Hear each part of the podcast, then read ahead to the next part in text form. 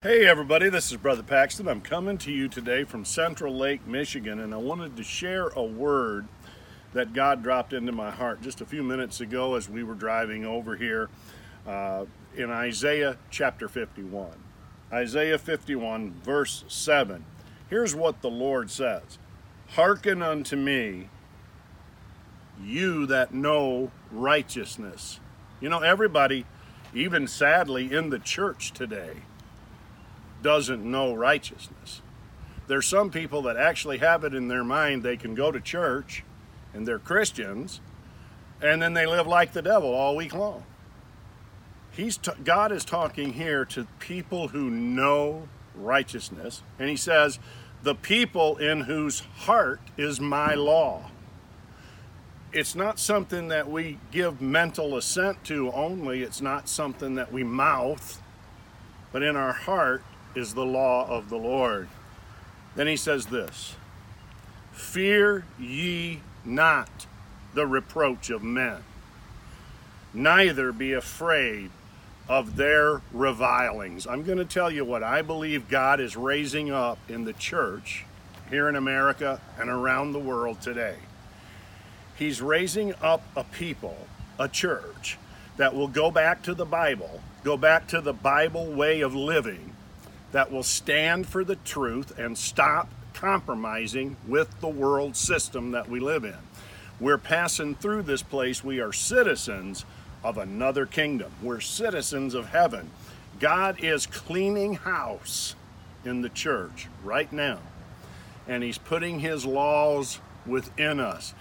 I understand we don't live by law, we live by grace, but grace teaches us to live godly in this present age. That's what the Word of God says. And so, all of these things that the church has come through, we've compromised to be liked, we've compromised to be appreciated. We've wanted to, we were under the delusion that if we lived like them, we could reach them. But we reached them with a watered down social gospel mentality that has almost destroyed church in America. But God's bringing holiness back. God's bringing righteousness back. And God, when that comes back, the power of God will be back. I predict that we will see miracles that will absolutely blow your mind if you'll walk God's way and if you'll walk in the power and the presence of the Holy Spirit. In the days just ahead, God is going to be a he's going to be on a mighty move across this land, separating. He's going to separate sheep from goats, wheat from tares, nominal Christians from people that know his righteousness. And we'll see the last great harvest before Jesus comes to take his church away. I'm so ready for that. We don't need to be afraid of those who have pitted themselves against righteousness. Why? We've already won. The battle's already won. Nothing can happen to us that God does not allow, and if He allows it, He has a reason, and our reward will be far greater than anything we could imagine. So I encourage you today cast out that fear fear of being liked and appreciated and all of that. Cast out the compromise.